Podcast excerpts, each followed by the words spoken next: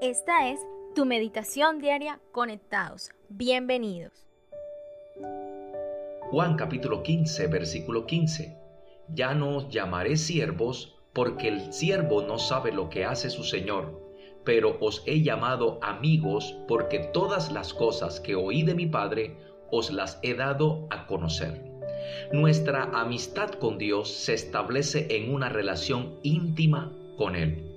Observe bien que el Señor Jesucristo nos está diciendo que ya no nos llamará más siervos, porque el siervo no sabe lo que hace su Señor, pero sí nos va a llamar amigos porque el amigo tiene intimidad con el amigo.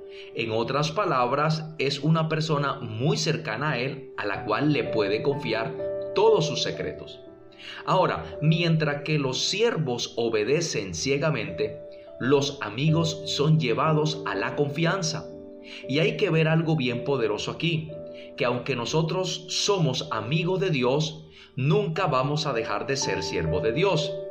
¿A qué me refiero? Somos amigos en cuanto a la intimidad, pero somos siervos en cuanto a la función.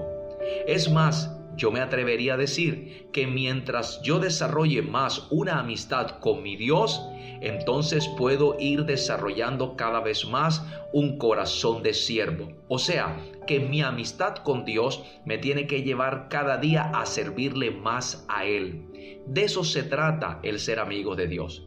Él me hace muy cerca él me acerca a su presencia, me tiene a su lado para comentarme su secreto, para comentarme y revelarme cosas que hay en el corazón de Él. Pero yo no dejo de servirle, sigo siendo su siervo en cuanto a las funciones.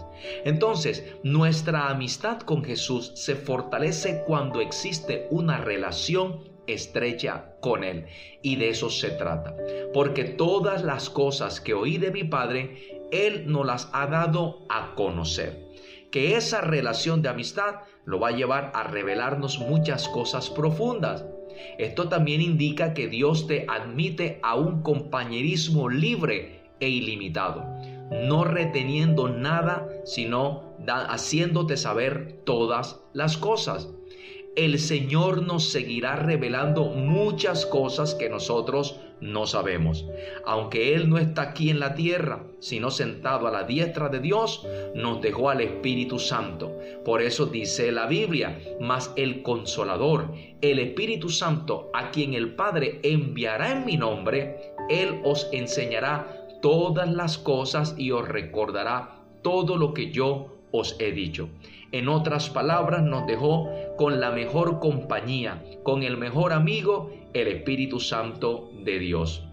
Entonces, mientras usted y yo pasemos más tiempo aprendiendo de la palabra y en comunión con el Espíritu Santo, esto nos va a llevar a vivir una vida práctica del Evangelio. Vamos a disfrutar de esa comunión íntima con el Señor y vamos a comenzar a ver grandes milagros y a recibir grandes bendiciones que solo Dios tiene para aquellos que les gusta disfrutar de su presencia.